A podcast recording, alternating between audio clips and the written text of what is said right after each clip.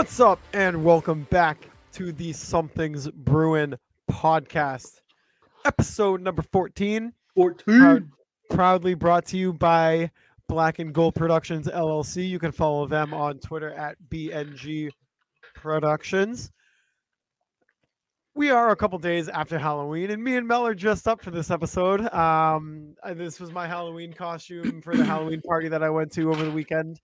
Um, I during the party, I actually had a helmet on too, so it looked a little bit, you know, more hockey like. But um, yeah, we we dressed up for this episode. This is the special edition Halloween episode, and we have so much to talk about. We're going to cover three games. We're going to cover the Detroit Red Wings game, the Blue Jackets game, and last night's game. When you're listening to this, um, two nights ago, the game against Pittsburgh, which was an unbelievable game as a whole. That game was, I mean, that game. If, if you weren't paying attention to the Bruins up until now, you are at this moment. You're paying attention now. 9 1 0 in 10 games to start the season. We're rolling. I would have to think so. and um, before we get too deep into this episode, I just want to say to Amazon, what the hell? Yeah. What the hell? Jeff Bezos. I was told Sully and I decided that, you know what? First of all, this is episode 14. We have literally recorded every single episode we've ever made and have just True. done nothing, done nothing with the video. Just like live on like a file somewhere. but last week, Sully and I talked about um, taking some video from that episode and putting it on Twitter, and we had a really entertaining conversation about uh, Neanderthals and Homo sapiens before we started recording that we were gonna put on Twitter, but we totally forgot how, or we forgot to do it.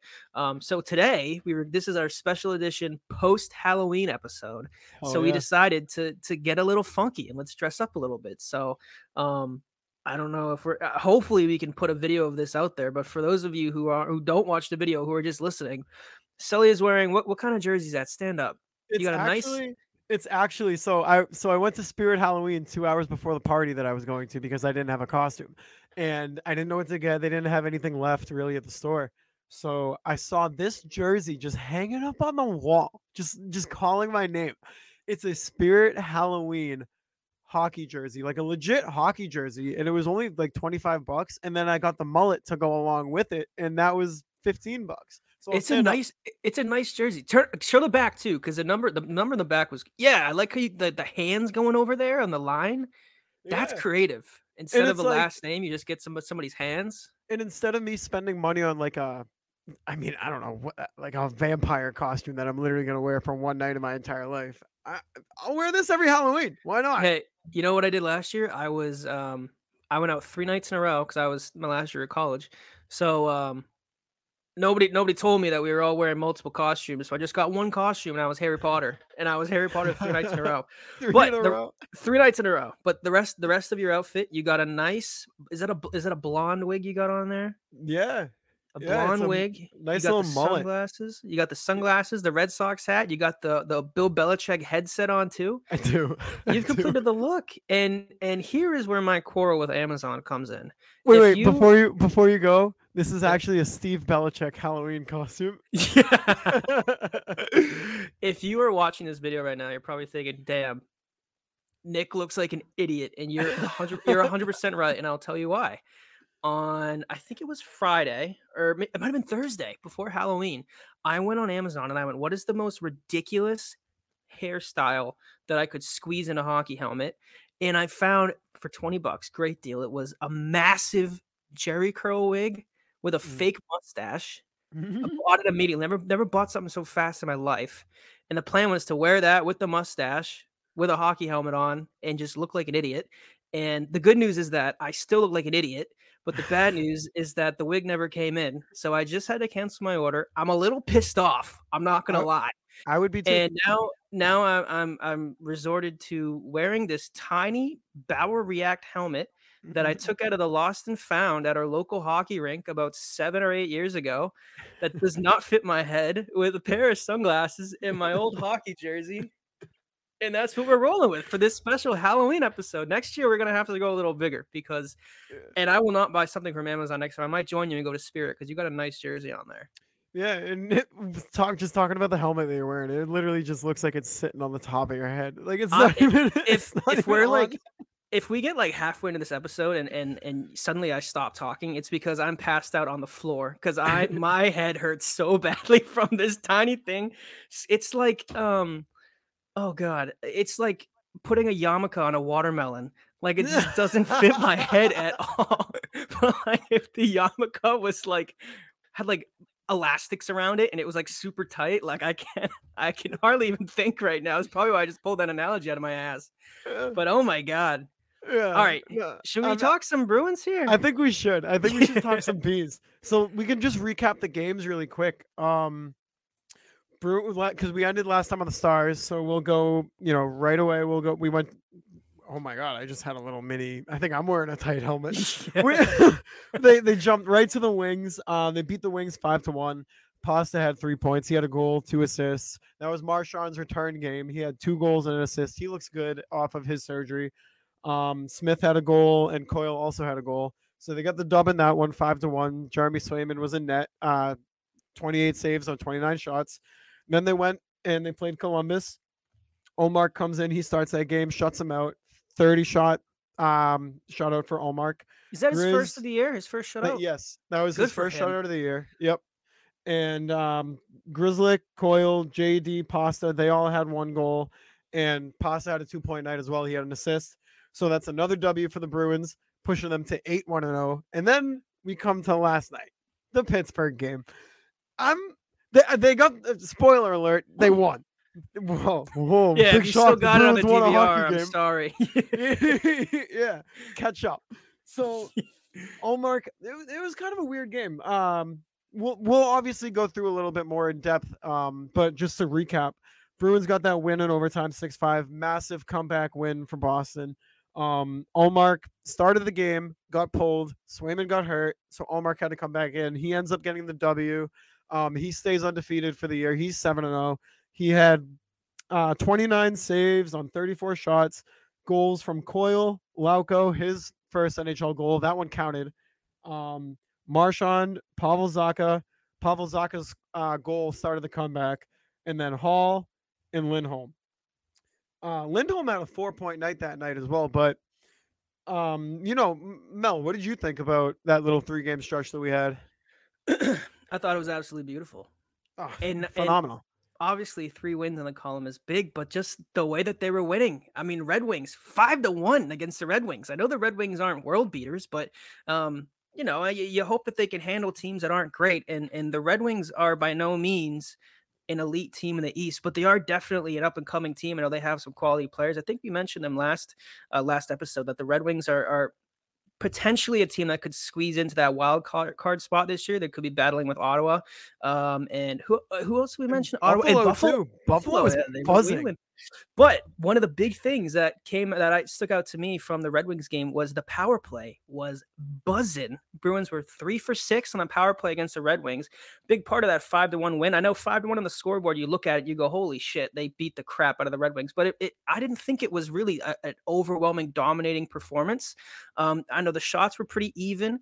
Um, I thought that the Bruins definitely deserved to win that game. They were the better team, but um, their the power play lines that they can roll out is like absolutely insane. I even saw Nick Foligno last night was getting a little power play minutes there against the Penguins, but the amount of quality that they have up and down the roster, and I think that's where their mobile defensemen really come in handy. I think I tweeted it out last night, but um, you know, in in in odd man scenarios, whether it be um, you're a man up on the power play, or if it's overtime like it was last night and it's three on three, having those mobile defensemen who can carry the puck out of your own zone, who are able to um, maybe if somebody squirts behind them, they can catch up and make a play. I know that happened last night. Um, I think it was uh, it wasn't in, in overtime, but it was Cr- Crosby had that chance. Uh, he passed it to somebody in front of the net. I think Clifton caught right up, and that is so huge um, in games like that to have mobile defensemen like that. And of course, um, Hampus Lindholm obviously showcased that by going from freaking goal line to goal line, taking the puck out of his own zone and ending the game and sending sending Pittsburgh home. But um, no, I thought it was three really good games. Um, I thought you got a lot from Swayman against the Red Wings. That was big for him to see how he was going to come back that game after getting rocked against uh, Ottawa his last start. Um, and he shut the door in Detroit. I thought he looked really, really good. And um, that's it. I think what Ullmark is doing right now, obviously, is not sustainable. Um, I'm hoping he can let it ride as as as long as he can, but um, boy, if Swayman starts playing, you know, as well as he can, and while Ol- Ullmark is still playing like this as well, good luck to other teams trying to trying to score a goal. Because even last night we saw, I mean, Ullmark obviously didn't start well against Pittsburgh. He got pulled, but boy, when he came back in that game, he was shutting the door. He was making some He nice was. saves too. I will admit there were a few times I was a little scared. I always hate, and I know, you know, it's I'm not a goalie, I never was, but when they make like a tough save and they look back and I'm like, oh Yeah. shit, does he have it? Does he have it? They don't know And- where it is. Yeah, he did. He did that a few times, but um, you know, the, the Bruins don't come back and win that game last night if Ullmark doesn't make some make some of those saves that he made, even though he let in, uh, I think it was four goals, or, or was did he let in four or five? I think oh five. I think it was, five, actually. Five, yeah, because Swayman didn't let any Um, in. Up yeah, and I mean- hurt, obviously. And I mean, that's uh, that's tough for both goalies. I mean, it's tough for for Swayman to come into that game cold, and I'm sure we we'll talk about the injury in a little bit, but um, also for Ullmark to come back off the bench into the game and shut the door. Um, that was huge. Uh, you know, it as soon as it was five to two, it was like a, a light flipped in their heads, and it was a totally different team than it was the first two periods of that game. Yeah, and like you said too, with the power play against Detroit, right? That's that's probably been the biggest criticism uh, of this team so far into the season is that their power play kind of struggles to make clean entries and and set up in in the offensive zone. And you you saw them do that against Detroit, and like you said, that was an even game. So having the power play come through like that three times against Detroit was you know it, it's what you needed to to secure those two points in that game so that was good to see um definitely the power play definitely still needs a little bit of work um i think that just comes with time though and and comfortable comfortability um on the other side of special teams the pk looks great. Uh no is obviously is great on the pk um that that might be the the one thing that's really holding him into this lineup is his ability to work the penalty kill so successfully. Um, I mean, I think I think um, the the Bruins have had 18 straight successful kills on the penalty kill, so that's something in the special teams department that you absolutely love to see. Yeah, I actually I, I I put out a tweet today. Speaking of special teams, I'm sure going three for six against the Red Wings helped a lot, but the Bruins are now top ten in power play. I think they're they might be ninth, ninth or tenth in, in power play percentage, and penalty kill they're first. They're 96 point something percent, almost at 97 percent. And I think you said it. It was eight it, last night that final penalty that they killed off in overtime. By the way, Yeah, Uh, yes, four on three in overtime. I think there was like three and a half minutes left in overtime and you're you're a man down for two minutes. I mean, I I was you know I had my my thumb on the channel up button ready to change the channel as soon as the Penguins scored. I want to see their stupid ass celebration, but they they didn't. And and and honestly, they didn't even really get that many good chances on that power play either. And for the the offensively loaded team that the Penguins have, um, I thought that was really telling. And on top of that, too, you know, the power play, they they played well against Detroit. We just mentioned that they're top 10 um, in power play percentage, but let's not forget, I mean, they don't have their top Charlie McAvoy is on their top power play unit. Some combination of usually it's him and Grzelcyk out there. Um, I'm sure now they have a lot of flexibility in terms of who they want playing the point. Um, Clifton, Clifton, they he's could. been moving the puck well. He could he could be on that unit. They could, and I know you know plenty of teams only use one defenseman as well. I mean, you know, if eh, whatever combination of forwards you want to use out there with him, but um, you know, there's there's I know everybody's kind of banging their drums. You know, the the Bruins are going freaking eighty-one and one, um, and there's a lot going right for him right now. And to think that you know Marchand just came back, he's looking like he. uh, If you you could not tell that that guy just had double hip surgery, are you kidding me? He's the fastest guy on the ice out there, and their best defenseman's coming back. I mean, how can you not be over the moon about how this team's playing right now? You know, I'm. It's funny you say that about Marchand, right? Because I was debating on putting this out on Twitter last night, and I didn't do it because, uh, you know, it's one game. But towards the end of that game, he looked a little, just to me personally, he looked a little sluggish, right? There were a couple times he kind of fumbled the puck around. His legs weren't moving as quick as they used to. He did a couple like uh edge work moves that we saw in the past where he's, you know, he, I mean, he can skate circles in a phone booth with those edges. But I mean, we saw a couple of those last night, and it seemed like he was a little slower. But it's not. I'm. I, it wasn't enough for me to tweet about it because I wasn't. I shouldn't be concerned about it. It's his second game back from hip surgery. He's gonna have nights where he may be a little bit, you know, slower than usual, and that's fine. Um, but I mean, overall, he looks great. Yeah, and and uh, Marchand, he he definitely. It's even watching the game, like he he has such the ability to turn it on and off, where he could be out there for like two two periods, and he's kind of playing like you just mentioned. He's a little sluggish. Um, maybe he isn't, you know, he isn't going all the way into the board into the corner to get the puck, or he might be, you know, coughing up or making a lazy play. And then I remember last night, it's like sometimes there's a moment in the game, and he's like all right, it's Brad Marchand time. And he goes out yeah. and he started off with that goal, that absolute freaking rocket. I think it was an 89 mile per hour one timer, just right Yeah. at the top of the uh, top of the circle to kind of ignite that whole comeback. Oh, And then like 30 seconds later, he got um he was doing his little mohawk turns that he does right in the slot, and he freaking took a puck and just ripped it and just went post wide. And it's like sometimes he has the ability to just take over a game at at a, at a minute's notice. And uh, like we just mentioned, this was his third game back. He hasn't played hockey in quite a while. I wonder if maybe that little burst he had there could have could have been why he looked a little dog there at the end. But um, Right. having a player like that who can just kind of turn it on at the moment's notice and take over a game and a game too, when you got Sidney Crosby and Malkin on the other side too, and he was the best player in that third period last night. Um, I thought that was really telling. I, I I can't believe this guy, you know, a week ago was practicing in a in a red jersey with the Bruins. We're talking about when he's coming back, and now he's out there, you know, best player on the ice, doing his part to help you win some games. Yeah, and even with that with that Marchand uh, chance that you just talked about, where he he ripped it wide of the post, that was literally the next shift after his goal. Like when when Marchand is rolling and he's feeling it, like it's obvious to everybody watching the TV. If you're at the game, it's obvious. You're like, oh, here comes Marchand. Like he, he's about to do something crazy. He's about Yeah. to do something crazy, I and 99 percent of the time he does. I've never seen a player be able to to just create out of nowhere like he does. He could. That's why. I mean, he has. Doesn't he have like the most shorthanded goals in the league since he entered by like a wide margin? Yeah, like he, he could. He could. Literally, like you're watching a Bruins game. The Bruins are are shorthanded. Somebody chips the puck in the corner. Marchand's the first one there, and there could be two defensemen coming at him. You're like, there's no way this guy's getting out of the corner with the puck. And he's gonna do something. And he might not get to the net, but he's gonna freaking flip it somewhere. He's gonna do something stupid. It's just when the puck is on his stick, magic happens. And e, especially the style of hockey that he plays, his quick mohawk turns, his pivots, his his his whole game is is rooted in his um maneuverability and his ability to to dodge hits and be shifty. And having double hip surgery, I was like, damn. I was worried, and I think rightfully so. A player of of Yeah. his size, of his stature, of of his of his intensity and the way that he plays the game, I was like, damn, like that's like the worst thing you could happen. It's like a, it's like a lineman in football, like tearing his Achilles. Like, damn, like that his hips is a whole part of his game. And then for him to come in and like three points opening night, um, rip the laser past uh whatever his name was last night, uh Jarry, who's a bitch, by the way. I, I just wrote that down on my paper. I was like, we need to talk about Who's a Tristan Jarry. bitch, by the way.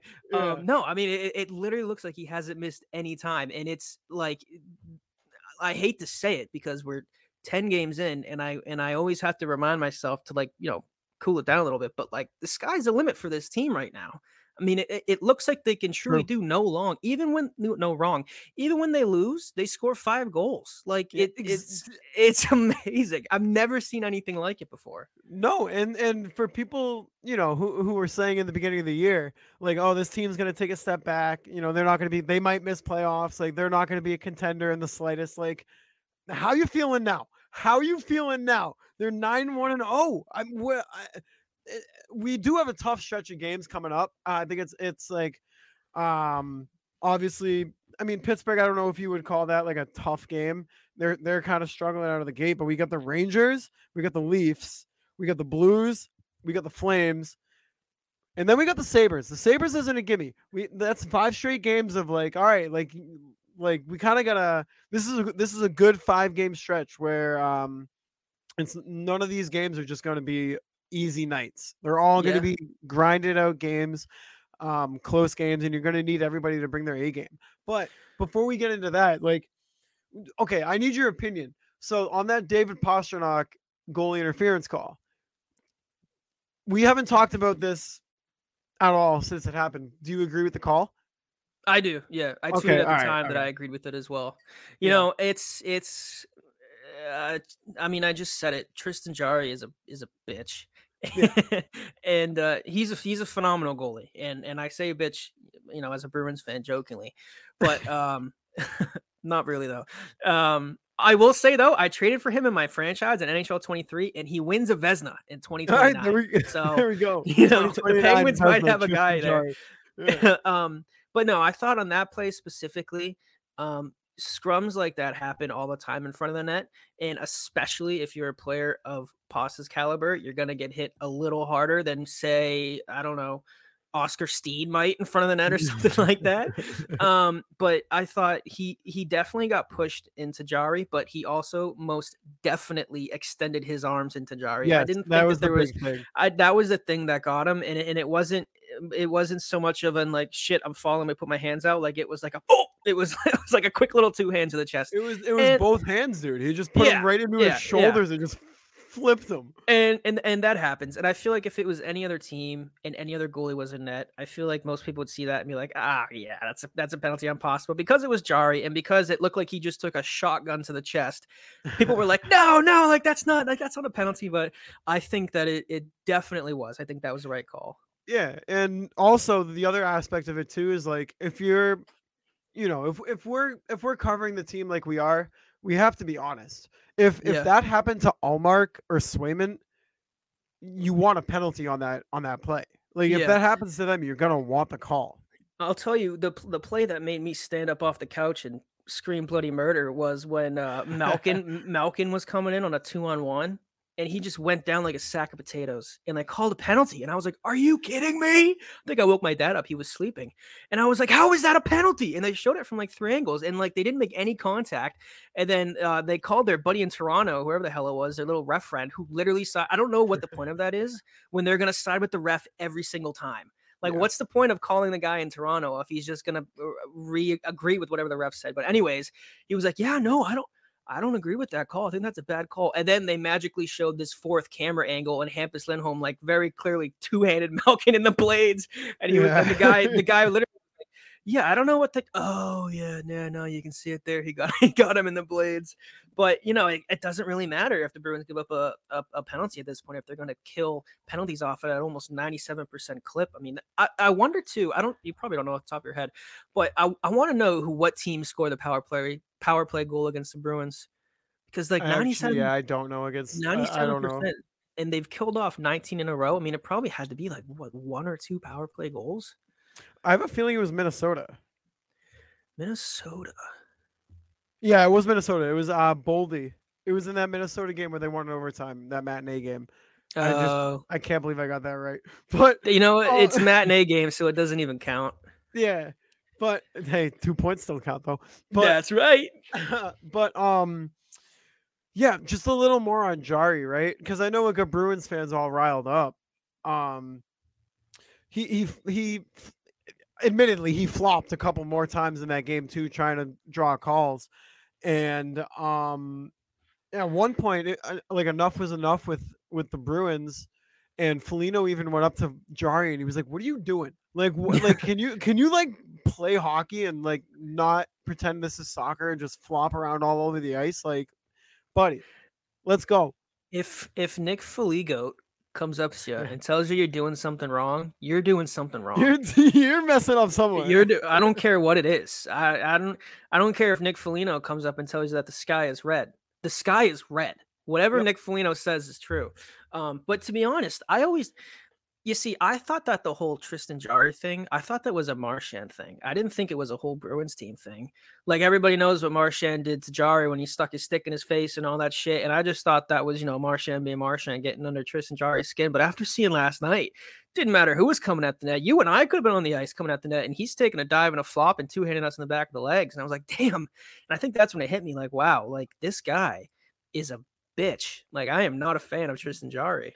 And and by the way, too, um, Mike Sullivan was not me. Mike Sullivan, the coach of the Penguins, was interviewed in, in in like one of those like in between whistle things or whatever, and they asked him about the uh the Bruins kind of um putting pressure on Jarry.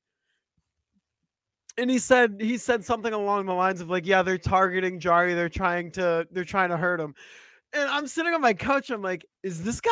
I'm like, is this guy for real? Is he's he doing really a dishonor to your name, honestly. Yeah, just- yeah. Yeah. like, he- He really he said that, and and it like got my attention. I looked up from my phone. I was like, what did he just say? I was like, did You know- he really just say the Bruins are targeting Jarry? Like, no, fuck off. there's uh, two things. There's something about coaches like bitching and moaning like that to the media that drives me insane. And and for that reason, I've gone on a whole rant before about Craig Berube in the 2019 Stanley Cup and about how much of a bitch he was while complaining about the Bruins, but that's for another story. But I, I was I, I think I tweeted it last night, and I was wondering two things. The the the feud, if you want to call it, with Tristan Jarry, do you think it's because he's really annoying and the Bruins just don't like him? Or do you think it's because the Penguins just aren't going to do anything about it? Because they've done nothing. Uh, Their defensemen have done nothing. They made no effort to clear out anybody in front of the net. In fact, when they tried to, they pushed them into Tristan Jarry. Like there's a scrum around the net and nobody's dropping the gloves. They're just kind of push people up against the boards. Like I don't know. Like I know, like the Bruins are really, really, really good at getting other te- under other other teams' skins. Jesus, I can't. T- it's the helmet. I can't talk. um, obviously, Brad Marchand is the leader in that room, but um, yeah, like watching that game last night, and Jarry was obviously taking flops. The Bruins were obviously going at him pretty hard. And like the Penguins defense was doing literally nothing to defend their goalie or to put an end to this. Like if that was like the old days and like so and so like Malkin or somebody like runs Tuukka Rask or Tim Thomas, like eh, next shift he's like shaking in his boots because you know the Bruins are sending out Chara, they're sending out Lucic and Thornton. They're not even gonna they're not even gonna put a center out there. They're they're gonna freaking they're gonna put Adam McQuaid at center because somebody's gonna get at that guy and teach him a lesson. And like I was watching the game last night, and it's like the like the Bruins are poking at him, they're poking at him, they're poking at him, and like the Penguins just weren't doing anything about it. And I was like, what the hell? That's your goalie. Why aren't you defending him? But yeah. maybe maybe maybe they don't like Tristan Jarry either. Maybe that's something we need to consider here. I mean, it's it's it's kind of telling that he's in competition with Jordan Binnington for for most annoying goalie in the league right now. the two most hated goalies in the league. Yeah, but I mean, dude, that I, that game last night against Pitt, though. I mean, did you? I know after the second period, my mom went to bed. She was like, "I'm going to bed. This game's over." I was like, "Okay." I wasn't feeling too good about it either. Um, but then Zacha gets that tip and goal, and then by the way, uh, that Hall goal with the with the with the uh the net pulled. Did you see how he like knocked the puck down just in the Oh, slot yeah. and spun yeah. around and like that is Supreme talent. Dude that is That's the kind of that's the kind of skill that gets you drafted first overall. yeah that's what gets you Um, the Hart Trophy Yeah, no, but you know, I was watching that game and and um I mean the Bruins haven't really played from behind a lot at all this season, but um I don't know, like they were they were they were down 5 to 2, but I mean the Penguins scored 3 goals in like freaking a minute. And uh, Yeah. that's what that's that seems like that's I hope that's not becoming a theme cuz we've seen that happen a few times now. Obviously they gave up like 3 goals in a minute in like two different instances against Ottawa. Like that was a nightmare. But like last night, like like they were down five to two, but it did not feel like a five to two game no by any means. and didn't. then you know, I remember um the the Penguins, I believe their fifth goal was that one um I don't remember who scored it, but it was literally right after their fourth goal and he just kind of went down and just ripped the shot from like the top of the dot and it just and it just beat uh Ullmark. And it was, you know, it's like that sucks. I mean, that's a save you would hope that he would have, but like you see something like that happen when they have two goals in like a span of 30 seconds on back-to-back shots, and you're like, damn, like you, feel like you could just suck the life out of the Bruins. But that's not what happened. And Bergeron went down and literally scored 40 seconds after that to cut it to five to three. Of course, it was taken away because that's just the Bruins' luck. And admittedly, that was pro- that was probably goalie interference. I think that was probably the right call. But um, you know, like they they scored there to make it five to three, and then it was taken away, and it was like, wow, okay, like they've got some fight in them. I know the goal didn't count, but like they're making something happen. And then they did score. I think that was Marchand's goal to make it five to three after that. And then it was like, okay, like now I'm feeling a little good. You know, we still got a whole period of hockey left. Let's see what happens. And and they came back. And it's funny too because the amount of times that we've complained about the NHL's inability to, to grow the game, like you want to talk about football, like when is the last good primetime game there's been in the NFL. Maybe like Chiefs and Bills, and that's like one out of like that's like one out of 15 games this year. I mean, the NHL. I mean, last night on a Wednesday, ESPN, Bruins and Penguins. That was one of the best hockey games I've seen in recent memory. I mean, talk about growing the game. And on top of that, national audience got to see Tristan Jarry do what he does best, and that's whine, complain, flop, and dive. They got to see the team. Yeah, they got to see the Bruins with you know almost all guns firing. We're just missing McAvoy here. Um, I thought that that was a great national showing for the Bruins as to who this team is right now and who they're going to be. Yeah, I mean, I like I honestly like like you asked like when was the last prime time like football game? I, I honestly I don't know. I don't I don't I don't watch football like that. I don't watch basketball like that. I hardly watch baseball like that anymore. I'm just a sh- straight up hockey guy, I guess. I don't know how it happened. Oh yeah, it happened natural. But but um yeah, I mean I know the NHL kind of missed an opportunity. It was I think it was last week. They had um it was it was the Penguins against the Oilers, and it was uh, obviously Crosby against McDavid, and tons of people would have wanted to watch that, but for some reason, um, it was only on NHL Network, and that was it. Not ESPN, not local broadcast, just NHL Network. And it's like, uh, hello, these yeah, are, and that's the two top guys in the last twenty years. Like, and you can only watch on NHL Network. What are you doing? Yeah and that's it's a, it's a good time to remind everybody right now that if you want to watch the Bruins and Rangers tomorrow, it's on ESPN Plus. So you know, yeah. they did a the. I mean, I don't know if you can give them their flowers for having the Bruins and Penguins play on on a national night. They didn't know the game was going to be that good, but you can definitely ridicule them for having the Bruins and Rangers play on only ESPN Plus. That's could you imagine though if Jack Edwards was calling that game last night? Oh my God, he would have he he would have broken out the full the full dictionary. The analogies would have been off the charts. Um, but you know, talking about this team now, I guess it's a good segue. Do you think that we should be giving Don Sweeney his flowers, especially yes. after seeing Hampus Lindholm last night? I mean, that was that was like the Hampus Lindholm game. Four points, game yeah, oh winner, oh all over the ice. By the know? way, I, I do want to mention this before I answer your question. I do want to say this one thing about Lindholm. Uh, Lindholm assisted on all three goals leading to tying the game. All three goals he assisted on them, and then he scored the overtime winner. So that comeback without Lindholm does not happen. But to answer your question, um, yes, we absolutely have to give Don Sweeney his flowers. Think about the guys who are making impacts right now. Uh, AJ Greer, Hampus Lindholm. He's stuck with Nick Foligno, and Nick Foligno is buzzing. Um, he there's I don't think there's one move that you can criticize Don Sweeney to the point where you're like, oh, like this guy sucks. Like get rid of this guy. And I know people were saying that in the beginning of the year, like get rid of Sweeney. He sucks. He's ruining this team. And he said, hold on a minute. He said, hold on a minute. I have some ideas.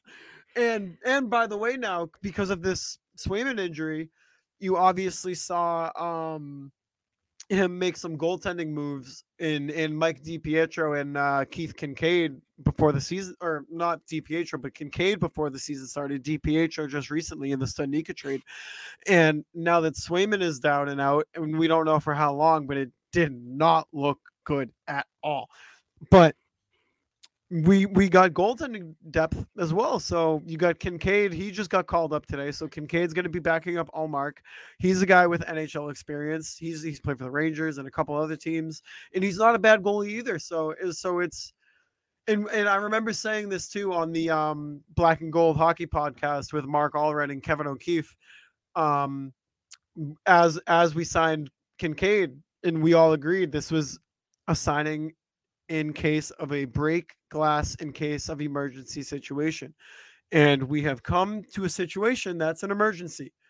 And Swayman is out. Who knows for how long? We'll know eventually.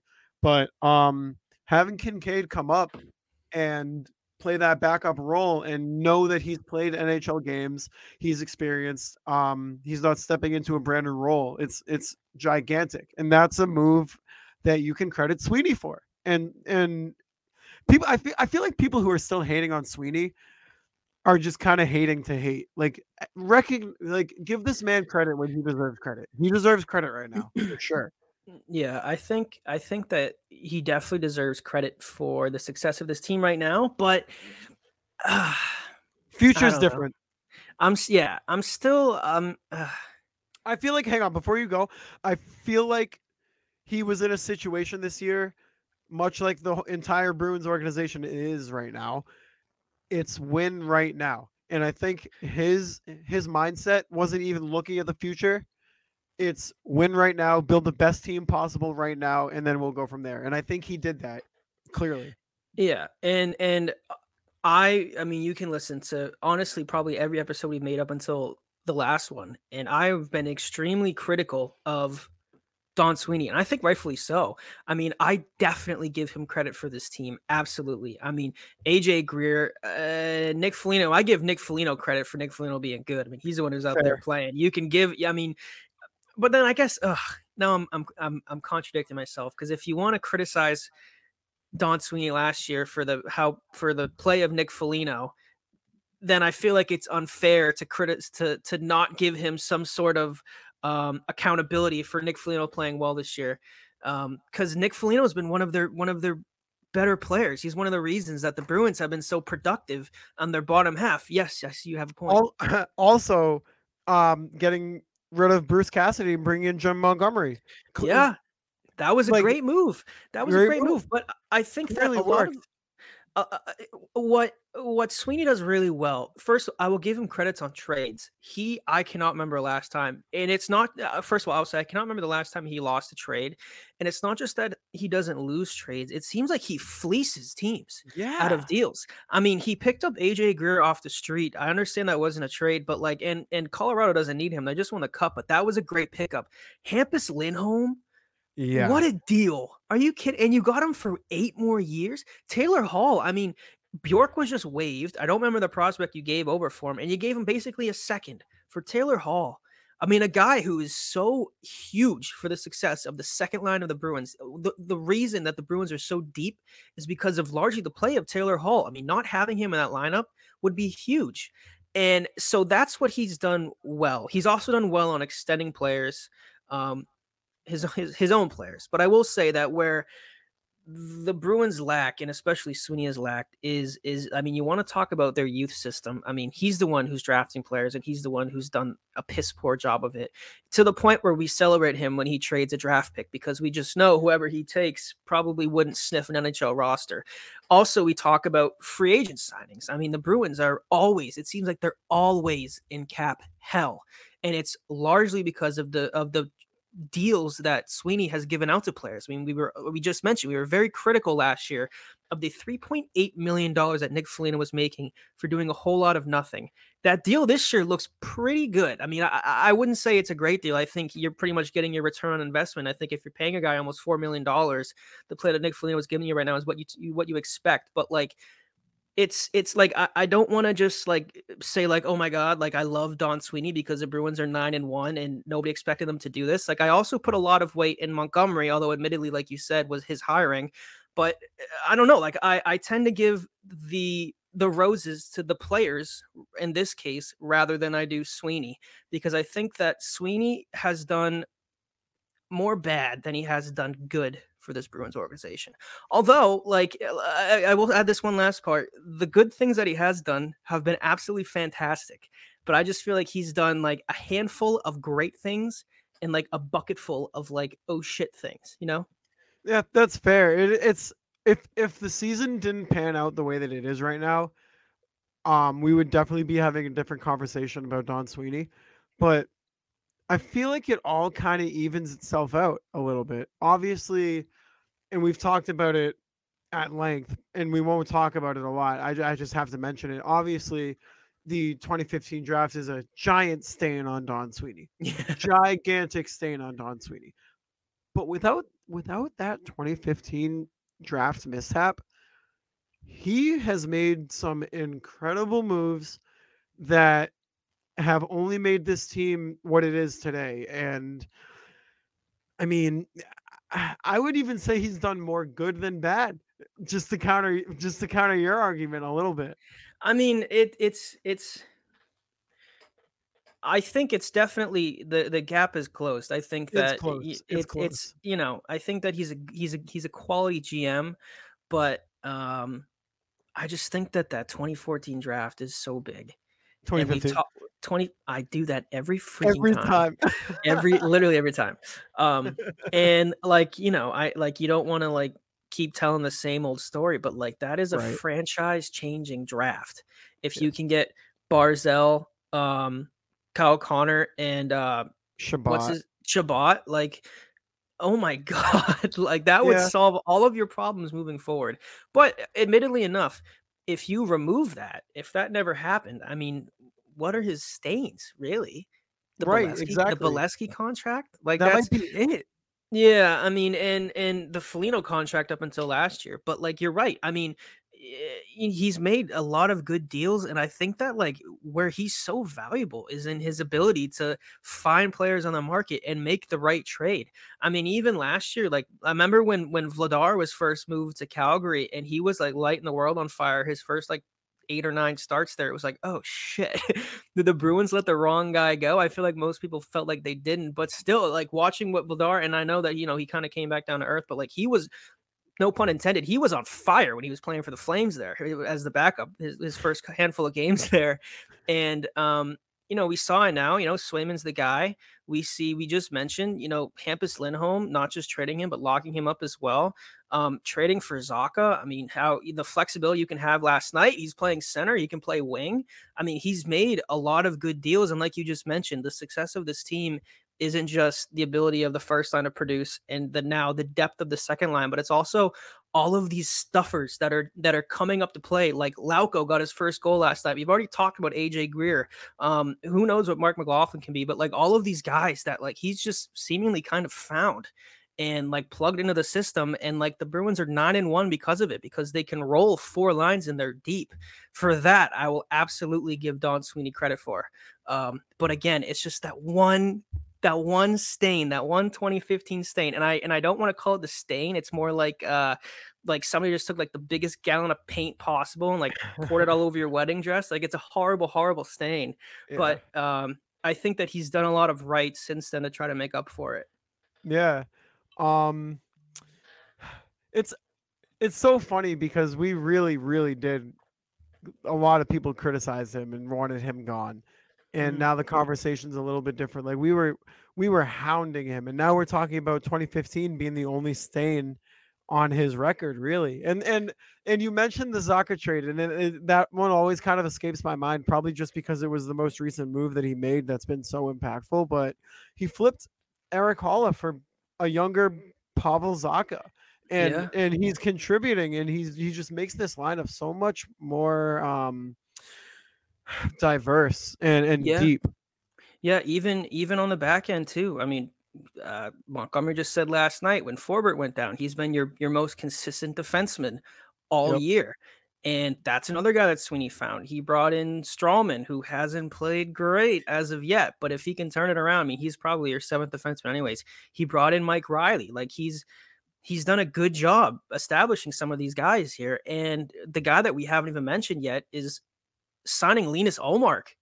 I mean, five million dollars a year. I mean, what the guy's been doing. I mean, he's playing like a true number one. I mean, again, who knows if it's sustainable or how long he's going to be able to play like this? But like, that is a great deal. And to have him and Swayman under contract for, I mean, uh, Swayman's young, but for the foreseeable future, I mean, they definitely have some questions moving forward.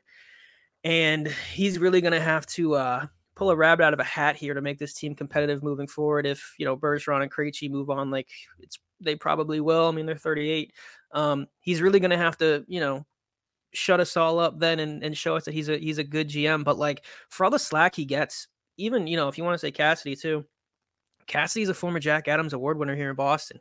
Uh, Don Sweeney's won the Executive of the Year award. Like these are guys that are respected around the league for what they can do. And um, you know, maybe you know, you start thinking as a Bruins fan, we're just a little spoiled, giving these guys a little slack for what they've been doing. But like they've been putting a, a product out on the ice every year, and it seems like this is kind of the last year, like you said, where they really have to push all their chips to the middle. And and so far, it's paying off, paying off for Sweeney. So we'll see, we'll see what happens. Yeah. Well, we are about halfway through the episode, so I do want to remind all of our listeners that we are sponsored by Canna Wellness. It's time to talk about the amazing Canna Wellness Company. Canna Wellness offers you four distinct experiences for the different challenges you may face throughout the day. Canna Sleep, Canna Mend, Canna Fresh, and Canna Boost. It's the trusted brand for sports, fitness, and wellness households. With over 50 vitamins, nutrients, and herbal extracts in four compact sprays, it's the most convenient way to get back on track with no pills, water, or messy powders. 90% of nutrients in these oral sprays are absorbed in less than 30 seconds. It's like an entire health food store in your pocket and is endorsed by Olympians, NHL players, and pro sports stars who rely on the Canna Wellness Company to support high performance. Mel, let's talk about each product. Sorry, I think I need a can of wellness. Canna Boost gives you the ability to skip the coffee and sugary snacks and energize the healthy way. Use daily before you work out, when studying for an exam, and other times you need increased clarity, stamina, and concentration. Canna Mend provides the after party liver support and works fast to relieve hangovers in the morning after drinking. This unique oral spray supplement is blended with 11 vegan vitamins and herbal extracts to replenish your body to combat headaches, sickness, and lack of energy. Canna Fresh reduces stress and gives your body an immune system boost. Whether you're nervous before a presentation or need to calm down after a hectic day, the 11 natural and vegan ingredients in Canna Fresh take the edge off without making you drowsy or unmotivated. Canna Sleep, the fourth and final one. This all natural and vegan sleep aid is convenient and fast absorbing. No mixing beverages, no waiting for gummies to kick in. Just spray, roll over, and snooze. Control your dosage on how much sleep you need. If you want to try these amazing Canna Wellness all natural oral sprays, please go to cannawellness.com. That's canna C A N I wellness.com and use our promo code BNG25. That's BNG25 to get our 25% off everything on the cannawellness.com website. Back to you. Let's go. Thank you, Canna Wellness, for um, obviously sponsoring the show and sponsoring BNG as a whole. Um, we're very grateful, very thankful for that. Um, I think at this point we can probably shoot into the DMs if you want to rattle off that first one. I think we can as well. Um, we had two questions, uh, both from again. Uh, I actually, I I know we had two to start, but I did get a couple more as we were uh, Okay. recording. I actually, I actually have, I have, okay, I have three questions. Okay. I'll start off with these two. This first one is from our, our resident storm chaser. I will say it again. If you are into tornadoes, give a good friend, friend of the show, friend of mine from school, Ethan Moriarty at E Moriarty WX on Twitter. Give him a follow. He's got some good content. He asked a question that we already kind of answered. Uh, given recent team success, do you feel like Don Sweeney gets too much hate from fans? We all know he's not the best at drafting, but he's put together some extremely competitive teams in his tenure. I feel like we just answered that pretty well. Um, in terms of does he get too much hate from fans? No, I think honestly, I think he gets an appropriate amount of hate. I think that um, I don't want to again beat an old drum, but we just mentioned it that 2015 draft I got it right this time. Um, and and the couple bad contracts that he that he's handed out um, have definitely contributed to the hate. But I feel like it's a mixed bag because we also just listed off all the things he did well. So uh, does he deserve hate from fans? Mm, maybe not as much hate as he gets, but I think that he definitely deserves some uh, a cold shoulder. I'll say. I will say I I I I think he does get too much hate because obviously as as people do, they tend to react um more towards the negative aspects of things than positive things with anything in life. Um but if you just take a step back and and as we just discussed in the, you know, the last 10 minutes, all the positive things that he's done for this team, I, I think you can kind of discount some of the negative things. Not discount, but not take them as heavily. Yeah, that's fair. That's Yeah. fair. Well, if you if you uh, remember our probably one of the arguably the greatest question we've ever had on the show, um, the pickle question we had last week if pickles belong on sandwiches, that was also from Ethan. So he came back with another food related question. Obviously, we're in November, so we're in the uh, the holiday season, Thanksgiving, the next Oh, God, big one coming up. So Ethan asks, I already now that th- now that Thanksgiving is the next holiday, what is the best food item at Thanksgiving? Oh, I I could I would have bet all my Do- money Do, that this do was gonna be a pickles corn- belong on the Thanksgiving table? No, no, I would have bet all my money that this is going to be. Are you a candy corn guy or no? oh my god, no. No. For- yeah, okay. all right. Uh, two things. I like can't. Uh, ugh, it is. I can't even think about it. I gag. Like candy corn is disgusting. And second of all, what is what is the Nick Foligno candy corn thing? he loves it. What? Oh my god.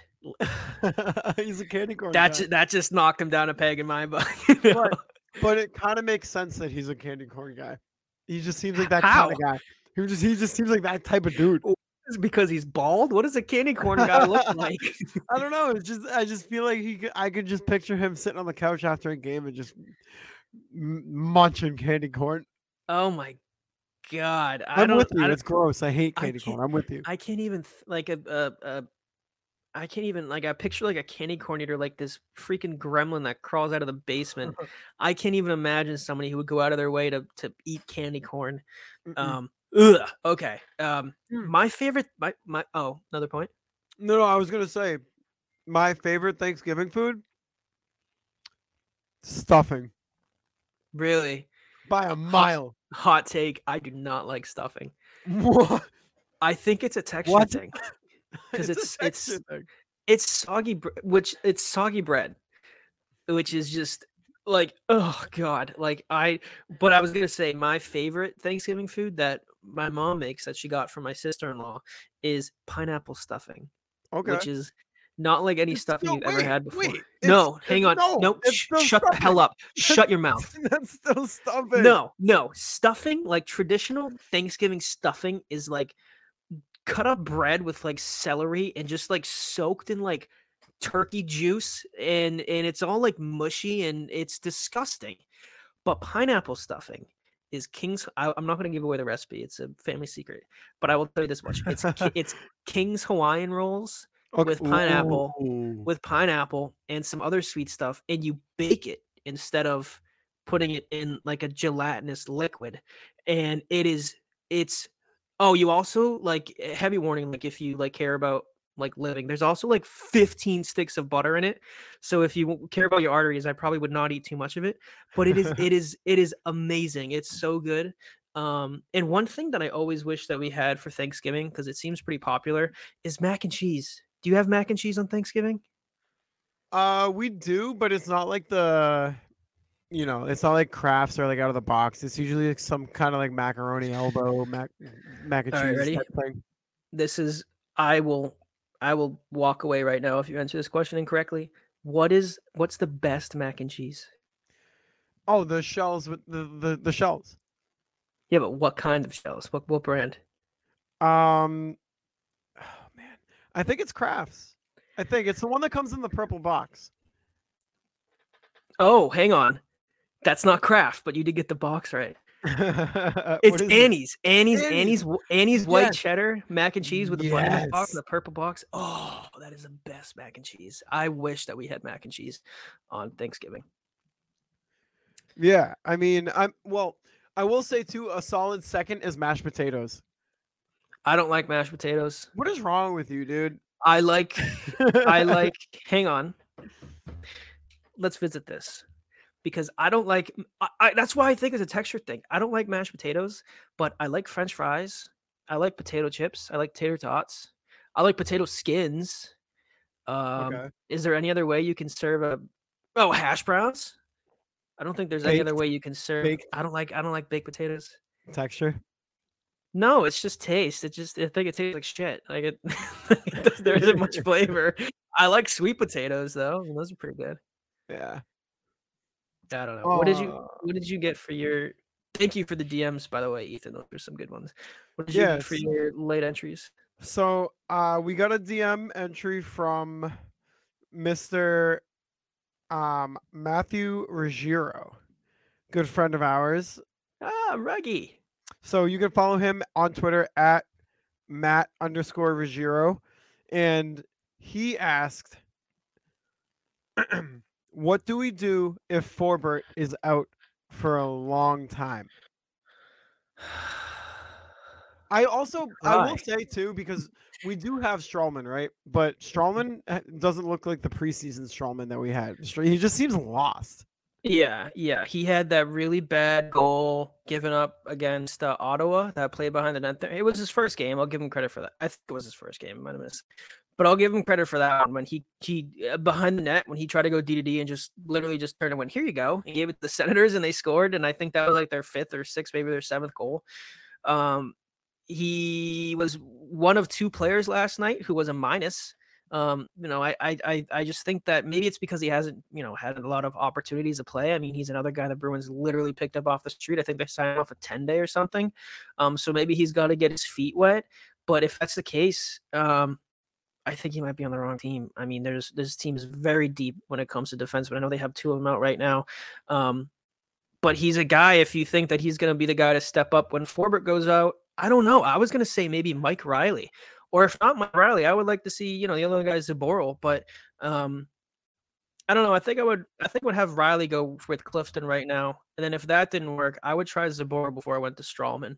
Yeah, we actually haven't seen uh, Zboril in a little bit. Yeah, Um, I could see him stepping in. I, I, I don't know if I would rather have Stralman or Zboril, to be honest with you. Maybe Stralman just because he's got that experience and he, you know, he won't be shaken by the moments that he's in. But I don't think Zboril would be either. Um, you don't want to see know. Reilly. Reilly, well, well, yeah, Reilly too, but I, I think he might. My gut tells me he's going to be part of a, a trade package. Um, Oh yeah, probably yeah, for when McAvoy comes back. for when, yeah, for when Charlie McAvoy comes back. Do you But- think? um No, sorry, I was going to ask. Do you think uh, whoever they put with, um, or whoever they have step up to be the sixth guy now that Forbort's out? Do you think that they mix some lines up? Because I think the way right now means it's Forbort's out. It's only natural to think that whoever they're going to call up is going to be playing with Clifton. But do you Mhm. think that you know, for example, if they call up Zboril, like you just mentioned, or uh, maybe they do go with Stralman, whoever it is, do you think maybe they shuffle some guys around? So maybe Clifton's playing with a guy like uh, I don't know, maybe Carlo. I wouldn't mind seeing Clifton with Carlo, especially the way that he's been playing. He's obviously Clifton's a smaller guy. Carlo's a large human being.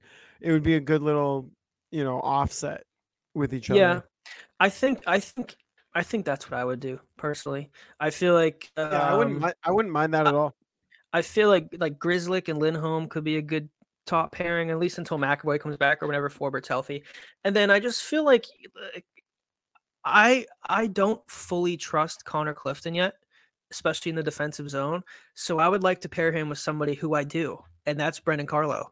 And if I put Connor Clifton out there with Stralman or Connor Clifton out there with Reilly or Zboril, um, I feel like that is potentially a pairing that can be prone to being trapped in their own zone. So I would feel more comfortable, I think, if whoever you call up to, to take forward spot, I would like to see uh, them play with who else do they have? Grzelcyk, somebody else, or I don't know, um, somebody else, and I would like to see. I, am looking at their list of defensemen right now. Um, who am I missing? Carlo, Carlo in Clifton, Grzelcyk and Lindholm.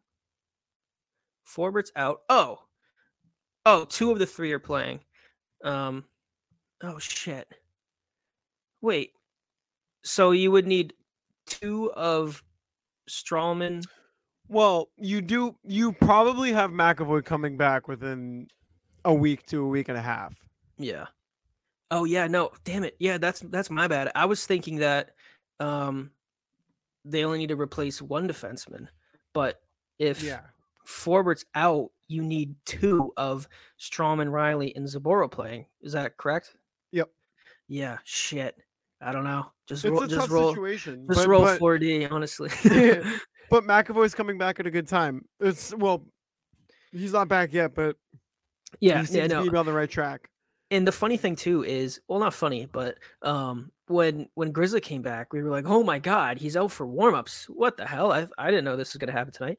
And when marchand came back uh, montgomery was like yeah you're going to see 63 in the lineup tonight. We were like whoa marchand's back. Like when mcavoy is coming back you're going to know because the bruins are going to have to ship somebody out of here uh, in order to fit him on the roster. So at least i guess we'll have a heads up and we won't be surprised but honestly i kind of like being surprised I like do the way too. that that Montgomery's been handling this. Yeah. Like uh, I don't know, like maybe he's playing little head games with other teams. I understand the Marchand thing where um you know, you wanted to make sure that he was okay and fully healthy and that he was feeling good the morning after his skate to make sure that he's in the lineup that night. I get that. But like Grzelcyk, I mean, nobody was even talking about him coming back and suddenly he's out there warming up. I don't know. I I kind of like and it's not like, you know, like a guy's supposed to come back on a Monday and like two weeks later he's not on the ice. No, like these are guys who aren't supposed to be back for weeks, and suddenly they're just out there wa- warming up before the game starts. Like I love it. I wish he could do that with McAvoy, but um, obviously we're gonna know because he's to make a deal or two in order to fit him on the roster. But it's the way it goes. Yeah, and um, so we do have one last uh, DM question as well. This uh, comes in from Brandon Ragno. Uh, you can follow him on Twitter at b underscore rags eighteen. He said, of the next games, or, or of the games from November twenty first to December thirteenth, how many of those are must-win games? And just to recap really quick, I'll go through them. Um, so it would be Lightning, Panthers, Hurricanes, Lightning again, Avalanche, Knights, Avalanche again, Coyotes, Knights, Islanders. Oh my god, I know that was a lot to throw at you, but that's a freaking no. I'm looking at it. That's a gauntlet of teams. That's a right gaunt- there. well, that's what he said too. He said this is the toughest part of the schedule. How many of those are must wins? Well, look, if the Bruins keep playing like how they are right now, I mean, I wouldn't say too many. I mean, they're not like Tampa's been playing very well right now. But, you know, realistically, you have to think, what is this? Uh, two, four, six, eight, ten games from now. I mean, I would like to think that hopefully not, but the gap would likely start to close between some of these teams. And there's a lot of division games here. I mean, you're playing Tampa twice. I would want it. I would want at least one of those games. I don't expect you to sweep them. See, I would say all the divisional games aren't exactly must wins, but I would say they're three quarters of the way there to must wins. Like make make the separation in the division as as big as possible. Just Yeah. keep separating yourself. Yeah, they definitely have to. There's a couple gimme games here that they should win. Uh, they have Arizona here. You got to win it, beat Arizona. You got two games at Vegas. I know Vegas has a second best record in the game right now, and there might be, you know, high emotions because Bruce Cassidy's over there. But uh, Right. Vegas, I still don't think they're a very good team. I mean, really? I really don't. I really don't. I, f- I feel like the Bruins should be a shoe in to win at least one of those two games, and I would think that they would sweep them in, the, in, in those two games right there, personally. Um, I think that they have the Islanders at the end of it. Uh, do they have any back to backs here? They don't. No, I mean this is a one, two, three, four, five, six, seven, eight, nine, ten game stretch. Ooh, I want the Bruins to win at least six of them. They go Yeah. six and four in that ten game stretch. I'm happy. I mean, two games against Tampa. I want them to win at least one of them. Two games against Colorado. Honestly, if you get swept by Colorado, it's not a huge deal. They're in the other conference, but you don't like to drop to drop losses anywhere. Um, but if they were to drop losses, those are the games I wouldn't mind losing. Um, I think they should take at least one from Vegas. They should beat Arizona. I think they should beat the Islanders. Um, the only game I really don't know about is Florida and Carolina. Um, that would suck if they if they I mean they have four division battles to open that that 10 games. If they went 0 and 4 0 and 4 to start it, that would be like that would be horrible. That would be worst case. So I think those first four games are definitely the most important of those 10. Um, hopefully they can they can go well in this little stretch here because that is a freaking gauntlet. Oh my god. Yeah, and I would say I would say honestly, out of all those games, one of the most important ones that might be overlooked is that Carolina game, just because they're the ones who knocked you out of the playoffs last year. Um, they they have the upper edge on you right now just because of that. Like g- go into that game and dominate that game. Show them that it's not the same team as last year. Like if we meet up again in the playoffs, like expect a different um ex- expect a different outcome. You know, it's it's you got- you got to come back and you got to play strong against teams like that, and that is that's most definitely the one of the tougher stretches of the season that we're going to see, and hopefully the team is fully healthy by then. Which, by the looks of it, uh, we should be with our major guys coming back. Marchand, Grzelcyk, uh, McAvoy looks to be on the right trend. Um, Yeah, that was a that was a good question though. Um, let me let me ask you this question. Actually, I, Yeah. I, I meant to ask you this earlier when we were talking about Sweeney, but um, I was tweeting with one of my friends, uh, Tom, on Twitter today, and he was talking about trades, and he said that the the trades for Lindholm and Taylor Hall were the two biggest trades that the Bruins have made since they got Rask. D- I was wondering if you think that's accurate because personally, I, I tweeted back at him and I thought that the the two trades that that stuck out to me were trading that bum Byron Bitz straight up for Dennis Seidenberg. I thought was massive, and then I thought um uh trading uh oh shit who the hell they trade uh I don't know they, they, they traded somebody else for uh Nathan Horton and Gregory Campbell yeah, three guys that were one. huge to winning your Stanley Cup. I think that I personally think that that was the biggest trade um, since since uh, the Tuukka Rask trade. But I think that's only because they won the cup. I, Right, and I and I said back at him, I think that Lindholm is definitely more talented than Dennis Seidenberg is, um, and Taylor Hall is is def is better than Nathan Horton. But um, talent wise, he's got me with that one. But I think in an overall impact trade wise, I don't know. I think that getting Dennis Seidenberg and the trades for Nathan Horton and Gregory Campbell are it for me. Yeah, I think so too. Obviously, it depends on how the season ends, but it's it's kind of hard to argue against, um, you know, getting Nathan Horton and Gregory Campbell in the same trade. I mean, Yeah. uh, for a fourth line guy and Gregory Campbell to be as well known as he is, like it's Soupy. soupy. Like, I mean, that might be one of the best trades in Bruins history. No, but did, but these did ones are Campbell close too. did Campbell break his leg in 2011 or 2013? Thirteen. That was when we Oh, wow. swept. Uh, sw- swept. That's when we swept uh, Pittsburgh out of the playoffs. Yeah, I was out because I was gonna say, um, I know Nathan Horton got he missed that Stanley Cup when he got knocked out by who was that Brooks Orpik? Who was that? no, Aaron Sammy Rome. Salo? Aaron Rome. Oh my god, how can I forget? I only remember Sami Salo because Brad Marchand flipped him over in the corner. yeah.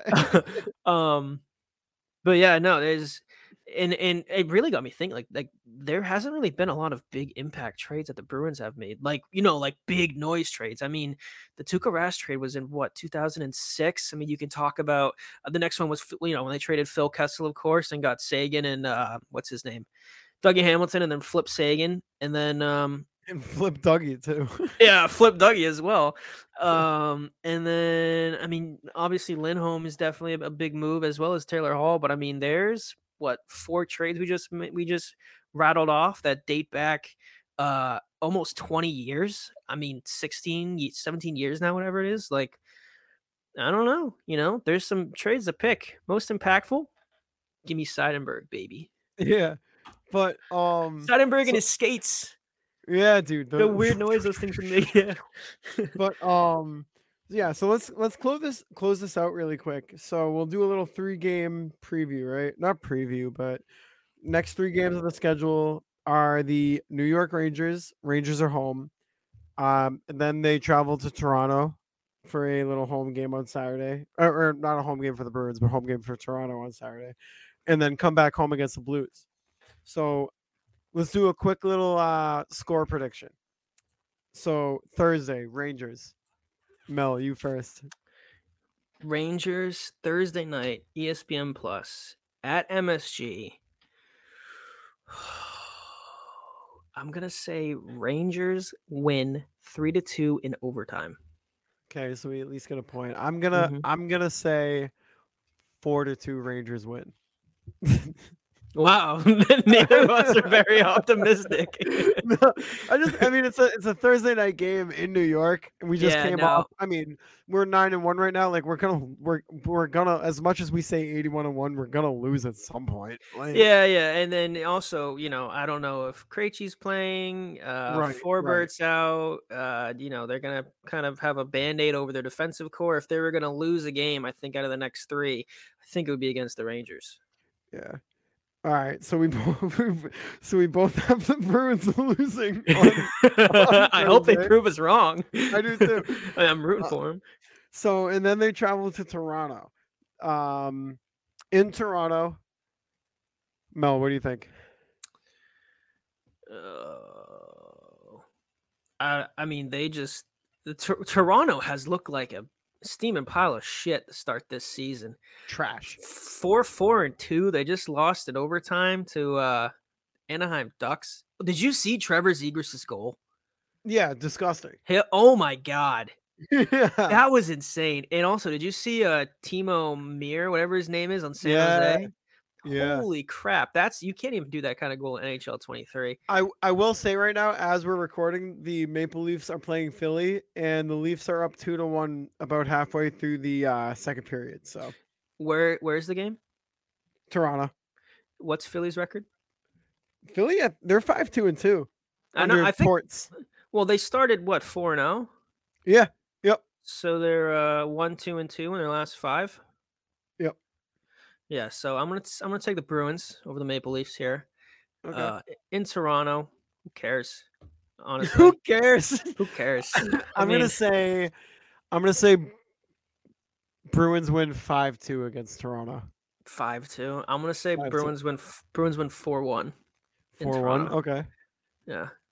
Little Alright, little so- little three goal buffer there between the two of us, huh? Little, little Yeah. three goal win. So we both got the bees winning in Toronto, and then after Toronto, they had actually St. Louis comes to Boston, so Bruins are back home. They got St. Louis on a nice 7 p.m. Monday night game, and I'm gonna say the Bruins take that one five to three. Ooh. Five to three. Damn, I was gonna say something similar. I don't want to say four to one again, so I'm gonna I'm gonna take the Bruins again, uh, just because St. Louis has not looked good this year. They just got blown out by the Kings, by the way. It's like five to one or something. Yeah. were. um, I'm gonna take. Would you say five to three? yeah. Nice little five three win. Well, h- hang on a minute. Actually, do you think Binnington will be in net? Probably. Shit. Give me a.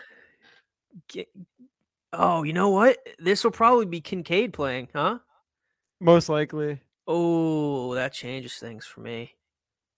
I'm unless take- unless Swayman's injury's not as serious, but it, damn looked it, it, it looked it, serious to me. yeah. No, I'm gonna take the Bruins four three. All right. All right. So a little two two wins, one loss here for the something 11 2 and 0. 11 2 and 0, baby. But um oh, I know 11 2 and 1. No, 11 1 and 1. I gave him an overtime loss. Oh yeah, you did. That's right. Yeah. Um Stealing hey, points. Um, as always, there's something different. As always, we'd like to thank um BNG Productions for helping us, you know, set up the show and um allowing us to be a part of their company. It's awesome. Um, you can follow them on Twitter at BNG Productions. You can follow myself on Twitter at underscore Mike Sullivan, and you can follow Nick on Twitter at Nick Melanson underscore. Also, don't forget the underscore. Also, do not forget to follow our Twitter account at yes. something Bruin, or is it at Bruin something? At honestly- Bruin something. at, at- Bruin something. at Bruin something, right? Okay, Bruin something, no G at the end of something. Last episode, we said that we wanted to get to 100 followers by next recording, and I didn't tell anybody this because it was going to be a secret. But if we did get to 100 followers, I would have given every follower a thousand dollars. And unfortunately, that Oh. unfortunately that didn't happen. We're only at we're at 95, so you guys missed out. But we're five followers away. Um, we got probably what three games between now and our next recording, so maybe we can get up to 100 by the time we we sit back behind the microphone again. So something to look out to. Also, um, we still stream on Twitch. We haven't done it very lately because we've had problems with streaming. It keeps on cutting out. But you can follow us on Twitch at Tumbling Muffins. That's an ode to Jack Edwards. Tumbling without a G. Um, kind of keeping in theme with the at of our Twitter account. We don't like to use G's around here. But give us some follows, tweet at us. We're both extremely active on Twitter. I probably should be doing other things, you know, at work. And I think you could probably say the same, but sometimes Twitter's calling. So so give us some follows, tweet at us. Of course, always send in DMs. We love answering them uh, on the podcast as well. And I think we're now into November. Um, should we do a DM question of the month? Oh, it's for gotta be the it's gonna it's gotta be Ethan. I I think it is as well. I think it is Ready? as well. Congratulations, Ethan, on the DM of the month. Do pickles Ethan. belong on chicken sandwiches? Ethan Moriarty at E Moriarty WX. Let me make sure I got that right. Give him a follow on Twitter. He always asks good questions every week. Um, he's gonna be hard to beat. I believe our first winner. Sorry, I was accidentally opening a phone a video on Twitter. Our first winner was Lauren's question. Is that correct? Yep. Yep. Do you remember what? Do you remember what her question was? I think her question was um, if you were stuck on a deserted island with three Oh, Bruins Des- players, who would they be?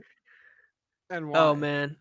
Well, I We're not going to talk about this. no, no. I just want to say I can't pick Jack Studnicka anymore, unfortunately. Oh yeah, he was kicked off the island. Voted yes, off. Stickman. He's doing his thing up in the in the Great Northwest. by the way, by the way, by the way, also Jack Studnicka last night. Um, I believe he was um, I think it was like two for seven on faceoffs. I think it was a minus two. Had a couple hits and mm. had like seven minutes of game time or something like that. I could be wrong. I might have just totally made those up off the top of my head. But if I remember correctly, I saw somebody tweet his stat line and it was something like that. So not a good debut from Studnicka, but he's gonna get an opportunity in Vancouver. Hopefully he can seize it. I think he's in a good spot for himself, and I wish him nothing but the best. I just thought of this. Of I what? saw I Oh. saw Jack Studnicka's last game in a Bruins uniform live against the Ducks. Did you did you keep the ticket? Frame it. Oh, no, no, that was a that was an online purchase. That's too bad. That ticket could have been Wait. worth something someday. Quick, quick two minute segment. Maybe not even two minutes. Maybe less. I miss ticket stubs, man. I miss Yeah. ticket stubs. No kidding. I Yeah. and, and they used to be so tasteful when you would buy them from like Ticketmaster or Ace Ticket or whatever, and it would it would be like um oh my gosh, I remember I bought one of them and it was almost it was like a diving like silhouette of Marc Savard and like the texture of the ticket was like raised. There was like the gold on his jersey. There was like like little flakes of like powder in it. Like this is a team that cares. This is a team that cares about their tickets. And to go from that to like now you can scan a barcode on my phone or p- just print it out. It's it's totally lost the the the Disney magic for me, as I would like to say. Well, when when I when I was really really little, right? I used to um keep all the ticket stubs that I got either for Red Sox games, Bruins games, any any games that I went to, right? And I would I'd keep the stubs and I'd hang them up on my uh on my mirror. And um we can't do that anymore, and that's sad. It's a lost art. It really is. I, for the environment, I mean, I guess it makes sense, but oh, damn it, those on. tickets look no, those tickets look cool as hell. I mean, I'm a little pissed off on it. You got me riled up. yeah, yeah. It's a Wednesday night. I didn't think I was gonna get this. it's a Wednesday night now. I'm pissed about tickets. stubs. yeah, I mean, I'm never gonna see a, a beautiful silhouette of Patrice Bergeron on a on a Bruins hockey ticket again. I actually have one right here. Who is that? Is that a UMass ticket? It's a UMass homecoming football game ticket. Oh my god! hey, hang that on your mirror. I should burn it, honestly. But hey, um, yeah, thank you guys for listening. As always, brought to you. We are in partnership with the uh, Black and Gold Productions LLC. Follow them on Twitter at BNG Productions. Follow myself on Twitter at underscore Mike Sullivan. Follow Nick on Twitter at Nick under. Oh, oops. Whoa! Follow Nick on Twitter at Nick Melanson underscore, and follow our podcast account on Twitter at Bruin Something No G. and no G. With that being said, this was Something's Bruin episode 14. The Halloween edition. Thank you guys all for listening, and we will see you all next week. Bye.